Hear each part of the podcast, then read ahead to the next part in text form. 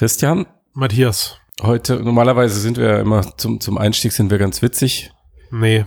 Doch, ist auch das Leserfeedback, die Leute, das Hörerfeedback, die Leute schreiben mir immer, ich habe so gelacht über den Einstiegswitz, aber heute wollen wir ihn mal sein lassen, denn es gibt was sehr Trauriges. Oh, du meinst eine Schweigeminute? Ja, Schweigeminute ab jetzt.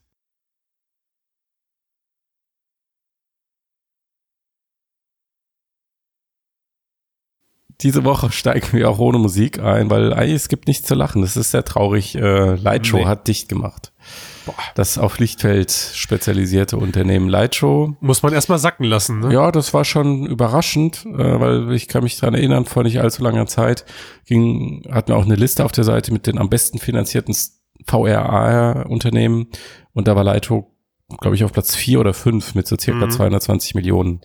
Für die, die nicht wissen, woher dieses Unternehmen kommt, also das sind die 2006 gegründet wurden und damals, ich glaube, das erste Unternehmen sogar waren, die so eine kleine Lichtfeldkamera rausgebracht haben. Ne? Also ja, so ein Taschending. Ja, und da kam später noch eine etwas erwachsenere. Die wollte ich immer haben. Ja, die wollte ich ja immer haben. Ja, weil, weiß ich nicht. Die wurde damals so angepriesen als das verändert die Fotografie für immer. Ne? Und deswegen hänge ich ja jetzt auch bei VR. Ich glaube an solche Claims. Ja. Nur damals hat mir irgendjemand dann das Ding mal in die Hand gedrückt und hat gesagt, vergiss es. Naja, aber irgendwie war es ja offenbar gut genug, dass sie sich damit von 2006 bis 2015 über Wasser halten konnten. Richtig. Und 2015 haben sie dann angefangen, verstärkt auf VR und AR zu gehen oder ich sag mal, weniger auf das Ausspielgerät, sondern eher auf das Format, nämlich raumfüllende Videos. Mhm. Und da haben sie halt diese Profikamera gebaut. Ich sag mal, andere nennen es auch Alien-Raumschiff.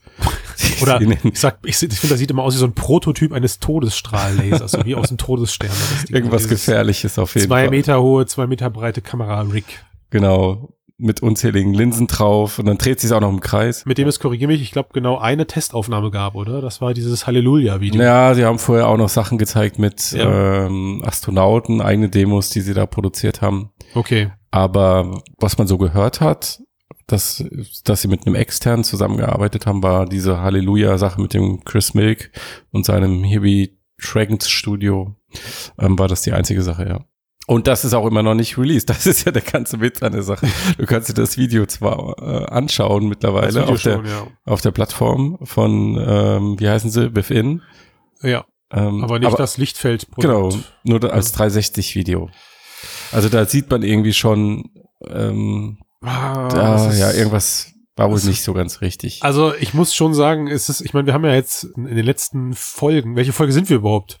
85 oder so. 7,3. So, in den letzten Folgen haben wir ja schon genug Startups scheitern sehen oder Firmen, die im VR-Bereich unterwegs sind, eben dann ihre Tore schließen, aber dass Lytro da jetzt dicht macht, trifft mich irgendwie hart, weil ich persönlich natürlich viel Hoffnung in diese Lichtfeldtechnologie allgemein gesetzt habe. Also für mich ist das auch jetzt wir hatten ja letzte Woche schon über die Demos gesprochen von Google, die sie mit Welcome to Light Fields da veröffentlicht haben und das Zeug hat einfach unheimlich viel Potenzial und es zeigt einfach jetzt meiner Meinung nach knallhart, wo die Branche steht. Also jetzt speziell bezogen auf die Lichtfeldbranche. Die Lytro-DNA sozusagen geht ja nicht vollständig verloren. Da du schon Google ansprichst, Google übernimmt einige der Mitarbeiter von Lytro. Mhm. Aber klar, würde ich auch machen, wenn ich gerade dabei bin, Lichtfeldprodukte zu produzieren. Da ist dann wohl auch nochmal ein bisschen Geld geflossen. Aber wie viel weiß man nicht. Also es waren wie viel weiß man nicht. Es waren mal irgendwie 25 bis 40 Millionen im Raum, aber letztlich haben sie es jetzt nach außen so kommuniziert, Lytro ist dicht, fertig. Also es gibt offiziell keine Google-Übernahme. Da sieht man mal, dass 215 Millionen Venture Capital oder Investment einfach schnell nichts sind. Gut, es kommt halt immer auf dein Business. So ein Vorhaben hast, ne? Ja, wenn du auch keine Umsatzströme. Aber um die Google-Geschichte kurz zu Ende zu bringen, was ich daran sehr interessant finde, ist, dass, was man so aus diesen unternehmensnahen Quellen gehört hat, was bei TechCrunch und The Verge publiziert wurde, die direkte Ansprechpartner hatten, dass Google wohl nicht daran interessiert ist, die Technologie, die Lytro angefangen hat zu entwickeln, irgendwie weiterzuführen oder in die eigenen Produkte zu integrieren oder was auch immer, sondern sie wollten nur die Mitarbeiter haben. Ja. Da kann man alles Mögliche rein interpretieren jetzt, ne? Aber also, es scheint nicht so zu sein, dass Lytro da irgendwie der große Durchbruch an Know-how oder Patenten oder was auch immer gelungen ist. Das Unternehmen war ja jetzt, wenn man das so sieht, quasi wertlos. Also genau, das ist halt ein echt knallharter Fakt. Ja, also sie haben mit Sicherheit gut Forschungsarbeit geleistet, aber ich glaube, bei solchen, bei solchen Übernahmekäufen wird ja auch ordentlich oder intensiv auf genau solche Patentgeschichten geguckt.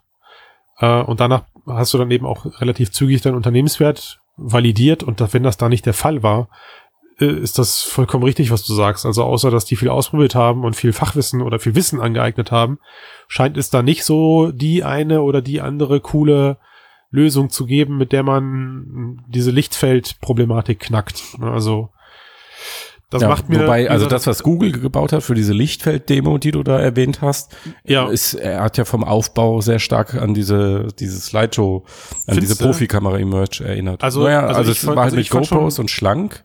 Genau, aber das Prinzip war ähnlich. Aber das war so ein Schlag ins Gesicht von Lytro. Also Lytro, wir kennen Lytro nur mit diesem Monster-Rig. Also erstmal sind sie ja mit diesem Werbevideo oder mit diesem Video einer Vision aufgekommen, wo die ganzen Lytro-Kameras aussahen wie so Fernsehkameras. Ja, also ich weiß nicht, ob du dich dran erinnerst. Nee, ganz am Anfang war es diese Alien-Kugel. Ja, erstmal war es diese Sphäre, genau. Ja. Aber ich meine, als es dann eben in die Richtung ging, dass sie sagen, okay, nee, wir bleiben jetzt eben beim Lichtfeld, aber wir projizieren oder wir nehmen das Ganze eben als 2,5 also aus einer Perspektive auf, ja. Diese Sphäre war ja immer noch 360 und als sie dann in diese Fernsehsparte gingen, und das war ja dann auch das erste riesengroße Produkt, dieses erste Rig, war ja kein Produkt, dieses erste Prototyp-Rig, was sie da gebaut haben, war ja kein 360-Grad-Ding. Mhm. So, ne. Und Google haut in Anführungszeichen einfach mit einem GoPro-Rig ein absolut geiles Ergebnis raus. Mhm. Ja, also sie haben einfach gemacht, sie haben dieses GoPro-Rig gebaut, haben da, klar, es ist kein Video, es ist eine statische Szene. Und der Bewegungsumfang ist angeblich geringer. Weil wir können es ja nicht nachvollziehen bei Lytro. Genau, ja. Wer hat das gesagt, dass es geringer ist? Du kennst ja den Bewegungsumfang von der Demo, weil du es selbst ausprobiert hast. Den kenne ich. Genau, 20 Zentimeter. Bei Lytro war immer die Rede von ungefähr einem Radius von 1 Meter. Ah, okay, na gut. Also so ein kleiner Schritt in jede Richtung. Was insofern plausibel ist, weil das die Kamera ein viel größeres Volumen hat, richtig? Genau, 2 Meter groß ist so. Und da kommt wieder dieser Punkt praktikabel, also Praktikabilität. Ich glaube, dieses, Google hat es ja vorgemacht, dieses runde GoPro Volumetric Rig kriegst du halt viel leichter irgendwo hin transportiert, aufgebaut, als dieses Monster an Lytro. Mhm. Proto-Ding da. Ja, natürlich, klar. Aber wenn die einen Fahrplan gehabt hätten, wie man das, was sie da machen, miniaturisieren kann, dann hätte es ihnen wahrscheinlich auch nicht am weiteren Investorenkapital gefehlt. Mhm. Also das muss offenbar einfach irgendwie eine Sackgasse gewesen sein. Vielleicht nicht direkt eine technische Sackgasse, sondern eher, weil du, wie du am Anfang sagtest, der Markt ist einfach noch lange nicht in Aussicht. Und das natürlich auch, ne? Also man muss in ihrem Abschiedsposting sagen sie immer noch, sie glauben an das Potenzial von Lichtfeldtechnologie und dass es sehr wichtig sein wird für VR und AR, aber sie geben halt auch keinen Grund an, warum sie jetzt... Nee. Also am Ende kannst du davon ausgehen, sie haben sich nur durch Investoren getragen, und das wäre auch nur durch Investoren weitergegangen, weil wo kein Markt ist, verdienst du kein Geld. Ja. Und ich vermute einfach, dass die da nicht weiter investiert haben. Ja, wahrscheinlich hat auch die allgemeine, ich sag mal, Verhaltenheit im Moment, was VR angeht, weil der erste Hype sich jetzt nicht als der Durchbruch erwiesen hat bislang, wird sich, denke ich, auch ausgewirkt haben dann auf so eine Investorenentscheidung. Ja, weil es hätte ja auch immer noch sein können, dass man mit diesem Teil irgendwie einen mega Film produzieren kann, den man dann für 20 Euro an 30 Millionen Leute verkaufen kann. Mhm. Und Lytro profitiert irgendwie mega an den Produktions- kosten oder was auch immer. Also wenn sie das Ding halt viel hätten verleihen können oder so. Aber all das denke ich, kann man jetzt sagen, war nicht und jetzt die spannende Frage, glaubst du, Google hat da den längeren Atem? Also ich sag mal, solange es Werbung im Internet gibt, hat Google einen ziemlich langen Atem. Für alles, was sie tut. Ja, ich glaube, der Vorteil dadurch ist, dass das jetzt in so eine interne Google-Division gerückt ist. Sie müssen es nicht künstlich groß aufblasen nach außen. Die können jetzt ganz mit einem verhältnismäßig geringeren Budget wahrscheinlich intern weiterforschen. Sie haben Möglichkeiten zur Quersubventionierung durch andere erfolgreiche Google-Sparten. Und das Beste ist, wenn sie morgen sagen, nee, wir legen unsere Lichtfeldabteilung erstmal für 2 Jahre auf Eis, dann taucht das eben nicht morgen bei Frodo auf im Sinne von, da macht ein Unternehmen pleite, sondern es schläft einfach erstmal nur ein. Ja? Genau, du würdest es einfach gar nicht mitbekommen, denke ich. Genau, wäre nicht das erste Mal. Was mich jetzt aber zu dem Thema noch freut ist, also wenn jetzt in 3, 4, 5 Jahren so das ganze Thema sich gelegt hat und dann so die ersten Dokumentationen rauskommen, weißt du, auf Netflix, so eine Netflix-Originalproduktion. Wie war das damals, als Lytro pleite ging? In 5 Jahren schon, glaubst du? Weiß ich nicht, vielleicht. Wenn Netflix mit einem Batzen Geld winkt, vielleicht geben die da ja irgendwelches Footage-Material raus, weil ich glaube schon. Du meinst dann, also, irgendjemand interessiert sich genug für Lytro? Ey, auf jeden Fall. Außer dir jetzt, meine ich. Nein, also Netflix, die drehen das auch nur für mich. Da bin ich mir ganz sicher. Aber die Leute rennen ja heute alle mit ihren Smartphones rum und immer in dieser Absicht, ey, wenn wir mal berühmt sind, machen wir Making-of raus, und das funktioniert dann mittlerweile auch in die andere Richtung. Wenn du nicht berühmt bist, machst du auch später ein Making-of draus. Ja, ich bin gespannt, ob das passiert. Ja, aber lass uns doch ein positives Fazit ziehen. Mit Google geht's weiter, und ich meine, ich würde auch diese Pleite von Lytro nicht so sehr als irgendwie vorzeichen, oder ich würde es nicht überbewerten. Das Unternehmen ist seit 2006 am Markt. Ja. Das heißt, die haben die größte Zeit irgendwas anderes gemacht als mit VR und AR. Ja. Und wenn sie nach all dieser Zeit trotzdem mehr oder weniger wertlos sind, dann nehmen wir einfach, muss es dafür irgendeinen Grund geben, der von außen vielleicht nicht ersichtlich ist. Ja, nehmen wir doch einfach den besten Grund, den man für solche Sachen nehmen kann. Sie waren ihrer Zeit einfach voraus. Oder? Mit Sicherheit. Machen wir, ja. So. Ja. Deckel drauf. Ja. Oh, und Deckel auf für Sony. Sony PlayStation VR. Preis gesenkt, 100 €. Boom. Inoffiziell kann man sagen, was ja irgendwie mehr oder weniger sowieso schon die ganze Zeit so. Jetzt nimmst du mir mein Argument weg. Ja. Jetzt machen sie es offiziell. Und jetzt die Preisfrage. Warum senkt Sony den Preis für ihre VR-Brille, wenn sie am Markt absolut keine Konkurrenz haben und auch keine in Sicht ist? Auf die Frage war ich nicht vorbereitet. Die ist ziemlich schlau. Und die ist ziemlich gut. Weil Ostern ist. Zählt das? Nein. Nein. Dann, weil Sony überhaupt kein kapitalistischer Konzern ist und seine Produktionskosten gesenkt hat und sich dachte, das geben wir doch einfach an die Kunden weiter. So wie Oculus das damals auch getan hat. Aber nein? Ich weiß es nicht. Zufrieden. Nee, okay, aber im Ernst, es kann ja nur einen Grund geben. Weil sie einfach verkaufen wollen. Genau. Ja. Die Nachfrage ist zu gering. Und glaubst du, sie können die Nachfrage jetzt mit diesem Move nochmal anheizen, richtig? Glaubst du, das bewegt was? Ich meine, das Teil ist jetzt, das ist so ein bisschen das Problem, auch bei den anderen VR-Brillen, die sind ja jetzt nicht frisch am Markt, die sind ja seit anderthalb Jahren da und die sind halt hypemäßig nicht nach oben geschossen. Die waren irgendwie nie so richtig am Peak, kann man sagen. Die sind so ein bisschen unter dem, mal von der Launchwoche vielleicht abgesehen oder so. Ja. Ist ein bisschen unterm Radar geflogen. Glaubst du, dass man mit so einer Preissenkung das wirklich jetzt mal so ganz grundsätzlich nach vorne bringen kann? Immer, ja. Also das hat die Vergangenheit ja bewiesen mit den mehrfachen Preissenkungen der Rift, und ich glaube auch, dass die Vive-Verkaufszahlen... Ja, also aber im Sinne von, dass ein nicht besonders erfolgreiches Produkt plötzlich mega erfolgreich wurde, nur weil es günstiger wurde. Fällt mir gerade kein Beispiel ein, nein. Ja. Also zumindest nicht produktspezifisch. Man könnte natürlich schon sagen, dass wenn du es jetzt auf die Technologie auf die Technologie beziehst, dass es da irgendwann so einen Peak gibt, wo du eine Preisschwelle erreichst im Markt, wo die Leute anfangen, das Zeug dann wie verrückt zu kaufen. Aber das muss dann halt nicht zwangsläufig dasselbe Produkt sein, ne? Also sprich, wenn jetzt übermorgen eine Rift 2 rauskommt, die 99 € oder sowas kostet, was nicht passieren wird, aber dann hast du natürlich schon erstmal ein Momentum im Markt.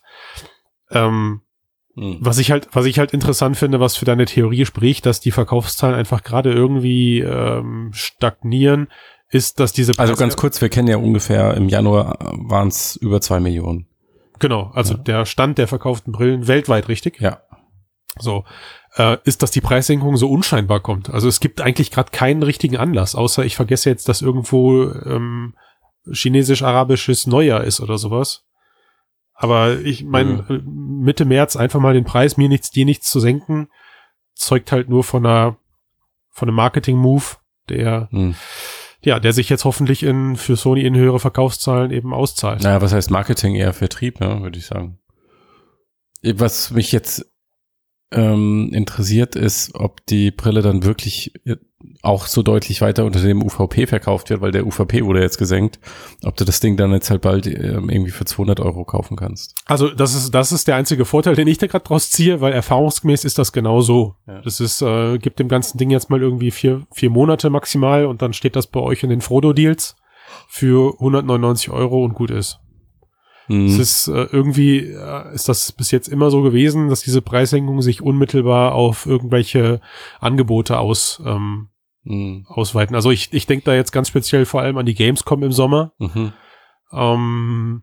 Ich glaube aber eher, dass Sony da den Weg fahren wird, die Brille möglichst nicht autark zu verkaufen, sondern direkt mit Software-Bundles verscherbelt und dann eben wieder für diese 2,99. Weißt du, also sie haben ja jetzt einen unheimlichen Hebel, da einfach Software im Wert von 100 Euro beizupacken.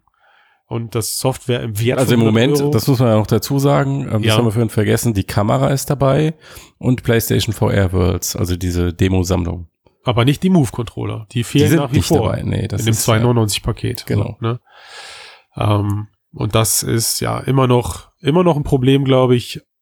Aber naja, wenn ich mich ganz weit aus dem Fenster lehne, dann hoffe ich, dass Sony auf der E3 einfach neue Controller ankündigt. Das wäre eine Möglichkeit. Nee, das glaube ich nicht. Das werden sie sich nicht antun. Ja, wir haben es letztes Jahr schon vermasselt. Da haben wir es auch geschätzt. Oder irgendwer von uns hat es gesagt. Du wahrscheinlich. Ja, du bestimmt nicht. Ja, wahrscheinlich. Die werden ihren Markt nicht noch mehr fragmentieren. Wahrscheinlich, also ich glaube, die haben irgendwie schon einen Haken dran gemacht. Das war jetzt unser Testballon, um so ein erstes Gefühl dafür zu kriegen und eine Grundlage zu schaffen und auch bei den Entwicklern eine Grundlage zu schaffen. Und dann wird es erst in der nächsten Generation, wenn sie sich entscheiden weiterzumachen, wird es in der nächsten Generation erst den nächsten größeren Angriff geben. Ich weiß es auch, softwaremäßig haben sie jetzt auch nicht irgendwie die Megatitel in der Pipeline, oder? Weil das brauchen sie halt, also, wenn sie das Ding verkaufen wollen. Resident Evil 7 ist irgendwie immer noch das exklusive Zugpferd. Das schafft es irgendwie auch nicht auf PC und ich warte eigentlich sehnsüchtig drauf. Klar, auch wenn ich es wahrscheinlich nur 5 Minuten spiele und dann vor Angst wieder ausmache. Aber also, sagen wir mal so, der Software-Support ist vielleicht nicht umfangreich, aber er ist jetzt auch nicht grundlegend schlecht. Nee, das sage ich nicht, aber es ist halt eine Gamer-Brille und das heißt, du brauchst wirklich richtig gute Games, um das Teil zu verkaufen. Und auch die Aussicht darauf, dass du brauchst halt irgendwie die großen Marken. Wenn die jetzt, keine Ahnung, das neue God of War exklusiv für die PSVR hätten, dann würdest du halt sehen, wie die Verkaufszahlen hochgehen. Wäre natürlich wirtschaftlicher Selbstmord. Mhm. Deswegen werden sie es nicht machen. Naja, das Ding ist halt, also es gab ja schon den einen oder anderen Versuche, ja. Hier letztes Jahr ist das Star Wars Battlefront-Ding. Ja, aber komm, das ist doch, also. Ja, es war vielleicht kein richtiges Standing, also es war jetzt kein vollwertiges Spiel, sondern nur so eine kleine, so ein Episödchen, wenn du so willst. Ich glaube, so wird das auch wahrgenommen. Ich bin jetzt nicht so viel in der Presse. Von den Großen meinst du? Nee, jetzt eher bei den PlayStation-Spielern, bei vielen. Das ist so ein Episödchen von Sony. Ja, klar. Ja. Also das kann sein. Das ist es ja vielleicht auch im Moment. Ist ja auch erstmal legitim, denke ich. Nein, Mann, ist nicht legitim. Die sollen endlich mal Gas geben. Ja, spannend wird's dann, wenn die PS5 angekündigt wird, ne? Was da passiert. Das ist, also ich sehe im Moment wirklich eher 2019, 2020 werden wahrscheinlich die Jahre sein, wo sich relativ viel entscheiden wird, wie es weitergeht erstmal. Wir müssen endlich mal unsere Excel-Liste anfangen mit diesen ganzen Daten, die wir rausholen, wo irgendwas passiert. Sonst macht dieser ganze Podcast hier nach 85 Folgen einfach keinen Sinn mehr. Warum? Wir sagen doch immer einfach in der Zukunft. 2019, 2020, ich habe das gehört, geht's los mit PlayStation 5. Dann lass es mich anders formulieren. Wenn die Hersteller an den Punkt kommen, wo die nächste Generation erwartet wird. Ja. Schick formuliert. Dann wird's spannend. Ja. Dann wird's aus zweierlei Gründen spannend. Gehen sie mit, also wird mit den Konsolen von Haus aus eine VR-Brille mitgeliefert oder zumindest angeboten. Und machen sie überhaupt weiter? Genau, geht oder verschwindet auf das den Konsolen einfach. Genau, oder verschwindet einfach. Boah, vor dem Tag habe ich Angst. Du meinst, du sitzt dann bei der E3-Pressekonferenz 2019, weil in diesem Jahr wird definitiv nichts passieren. Nein, da bin ich mir ziemlich sicher, aber 2019 wird das Jahr sein. Da sitzt du dann im Sommer da und knabberst dann mitten in der Nacht an deinen Fingernägeln. PS5 wird vorgestellt, wo ist PSVR 2? Boah, das wird grauenvoll. Und dann kommt sie einfach nicht. Also, weißt du, dann guckst du auf die Uhr und weißt, so eine Pressekonferenz geht 1 Stunde, 1,5 und die Uhr sagt 59 Minuten thing. Und du sagst, nein, da kommt FIFA Soccer 19. Dann, oh, shit. Final Fantasy 8 Remake. Du malst den Teufel an die Wand. Gut. Naja, es gibt ja immer noch Oculus, obwohl jetzt Facebook hat gerade so viel Stress in anderen Bereichen. Kriege ich gar nicht mit, er hat sich entschuldigt, alles gut. Ja, hast recht. So, alles gut. Thema gegessen, kann mal passieren, ja. Müssen wir hier nicht drüber diskutieren, also meine Güte. Ja. Ja, ich hab da letztens, müssen wir nicht drüber diskutieren jetzt, hier, Punkt. Aber wo du sagst, Oculus, ne?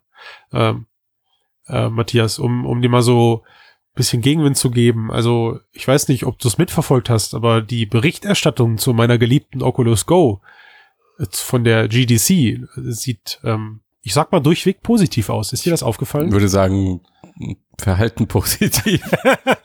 Ach komm, jetzt. Na, geht's. Ja, aber ist es ziemlich genau das, was zu erwarten war, würde ich sagen, oder? Da ist keine Überraschung dabei. Die Leute sagen, okay, ist bequem, komfortabel, einfach zu bedienen, hat ein besseres Bild als die Rift. Auch das ist jetzt nicht die Riesenüberraschung. Nein. So, wir wissen, dass neue Linsen drin sind, ein höher aufgelöstes Display. Also aber es sagt auch jeder, bitte? Für die Leute, die unseren Podcast zum ersten Mal hören und nicht wissen, worüber wir gerade sprechen, was ja durchaus mal vorkommen soll, wir haben jetzt quasi on the fly gewechselt zu Oculus Go. Das ist die 200 € autarke Brille von Facebook, die bald rauskommt. Im Mai. Mhm. Und ich vermute, sie wird 250 € kosten, aber wir wissen nicht, wohin mit dem Ding. Mhm. Also jetzt, um den Gedanken zu Ende zu führen, sie finden es alle okay. Oder gut, aber es gibt durch die Bank, jeder sagt, okay, Controller nur 3 Freiheitsgrade, Brille nur 3 Freiheitsgrade. Was kann man damit machen? Ja. Super Filme gucken. Ja. Genau.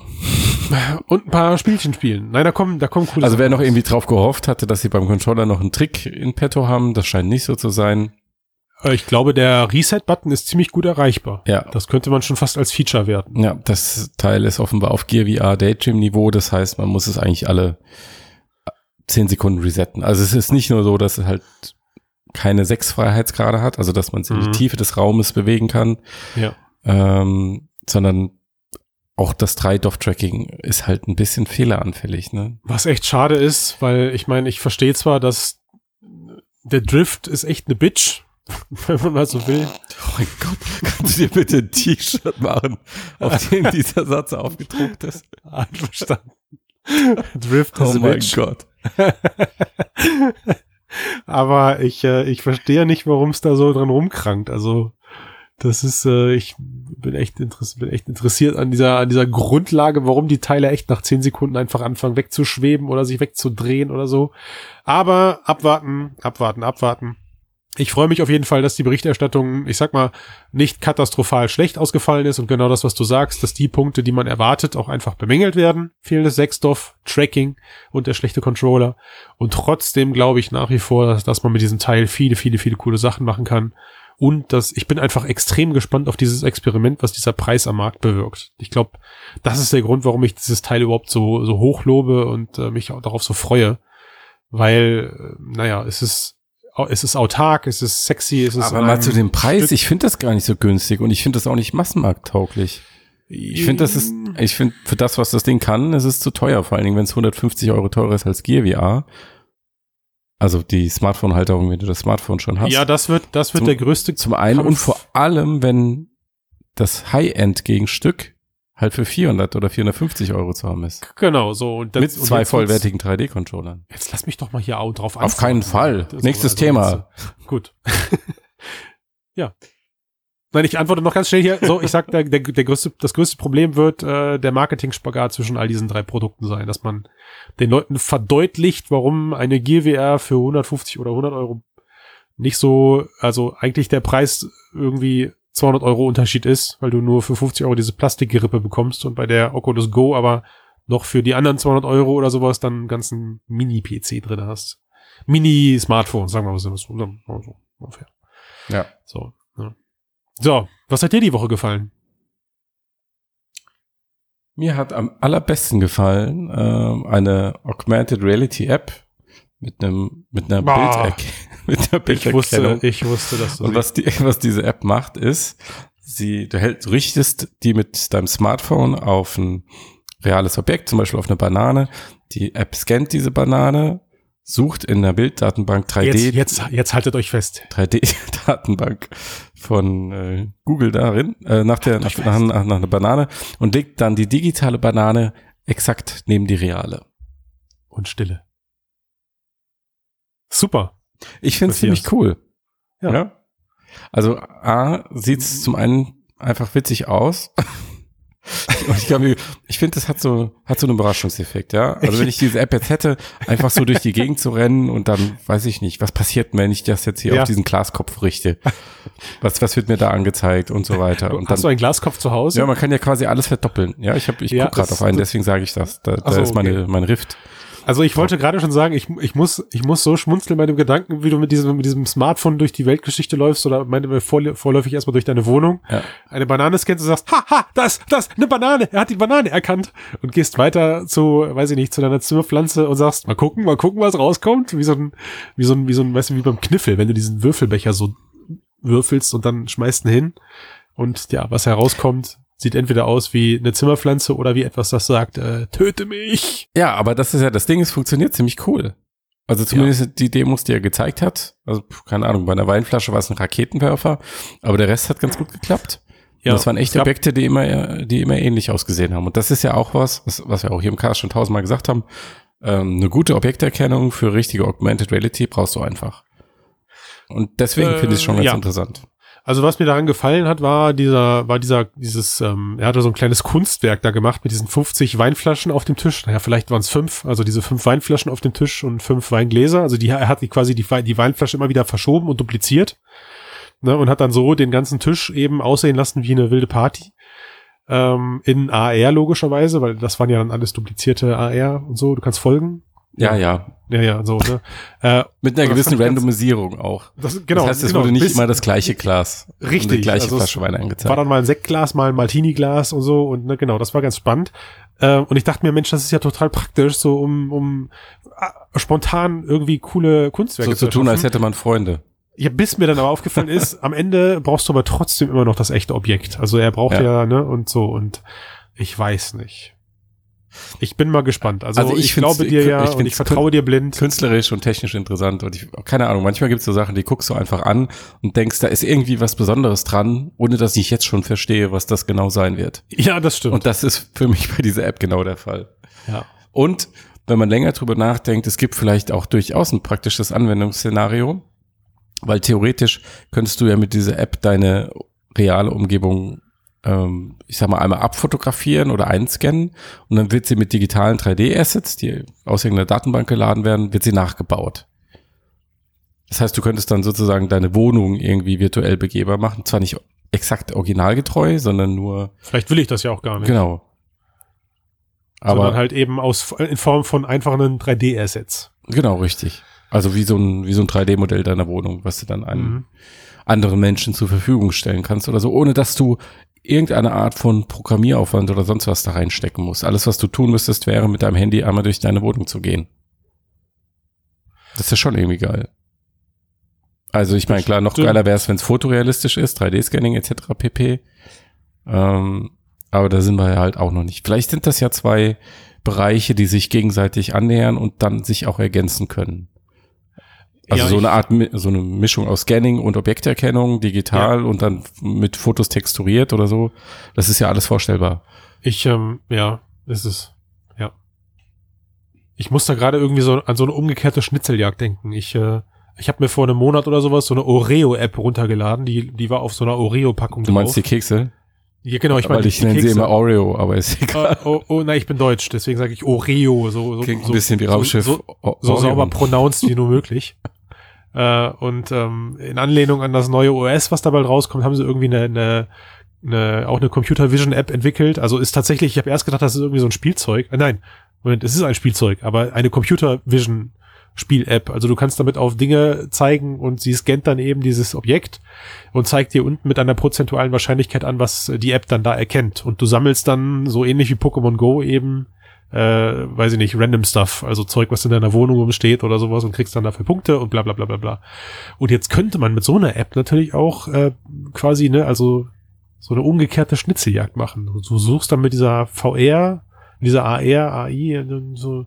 Ja, ich lass mich da noch mal eine Woche drüber schlafen. Vielleicht ja, das würde ich auch vorschlagen, weil ich hab's jetzt auch nicht auf Anhieb verstanden. Ja, egal. Ich nuschel einfach weiter von mir hin. Du machst das Outro und dann sind wir für heute raus. Okay, was machen wir im Outro? Ich weiß nicht. Oh, das finde ich super. Hier. Ja? Okay. Ja. Tschüss. Bis dann. Liked uns, teilt uns, gibt uns Sterne und Geld. Geld vor allem, ja. Ja, haben wir noch nicht ausprobiert. Wollte ich mal ausprobieren. Ja. Schlüpfer haben wir jetzt genug. Danke sehr.